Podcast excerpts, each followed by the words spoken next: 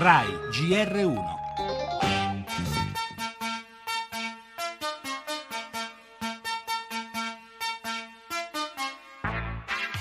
Sta tutto il giorno chiuso in casa a studiare? Sì, ho gli esami a settembre e sono ancora indietro. Vabbè, ma oggi è Ferragosto. Sono nelle mani di un pazzo. Hai avuto paura? Io? No, guida bene lei. Attenzione, sta arrivando la polizia stradale, non correre.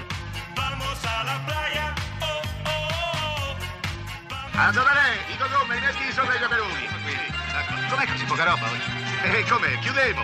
Andare, il cartello delle ferie, attacchi fuori, sulla sarcinesca. Non dubbi, saremo gli attacco. Ammazzato.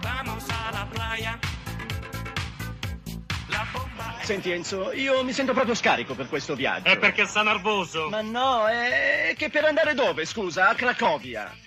Io non ci ho dormito tutta la notte. È perché sei troppo nervoso, ti hai fumato la sigaretta. Ma no, sei tu che non capisci che quelli lì sono un altro popolo, sono un'altra razza. Vabbè, allora a sto punto mandiamo tutto quanto a monte, io me la rispogliai e vorrà dire che il Ferragosto me lo passo da solo a letto. Ma sta cosa non era nata in due. No, io te l'avevo detto che ci poteva essere qualche problema. E poi con tutti quei chilometri, chissà che ora arriviamo. Quando arriviamo, alle 5:30 stiamo a Bolzano, alle 9 di mattina stiamo a Cracovia, alle 10 di sera vuoi scommettere che già te fa la prima polacca, vuoi scommettere?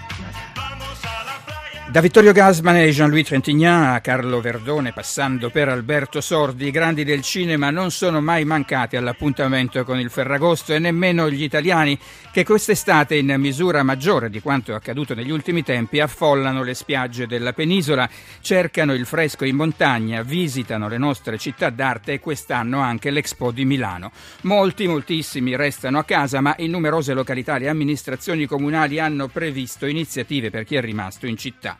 Tra le feste dei 12 mesi il Ferragosto resta il giorno più spensierato, malgrado la crisi, malgrado il prodotto interno lordo e il suo andamento lento, bicchiere mezzo vuoto o mezzo pieno a seconda se parla la maggioranza o l'opposizione. Spensieratezza e incertezza allora, come il tempo di questo 15 agosto, bello quasi ovunque in mattinata, ma temporali in arrivo nel pomeriggio. Svaghi e spensieratezza, il Ferragosto di quest'anno però è segnato dalla Grecia che salva e resta nell'euro, come sentiremo tra poco. E ancora nel nostro giornale il PIL nazionale, avete sentito che avanza piano e scatena le reazioni delle opposizioni. Dall'estero la catastrofe in Cina, aumenta il bilancio dei morti dopo l'esplosione nella regione di Tianjin. Cuba e Stati Uniti, il dialogo dopo 54 anni di gelo. Gran Bretagna, laburisti, l'irresistibile ascesa del compagno Corbin. La cronaca, un nome, l'uomo al quale è stato mozzato un piede. Infine lo sport con il calcio e il motomondiale.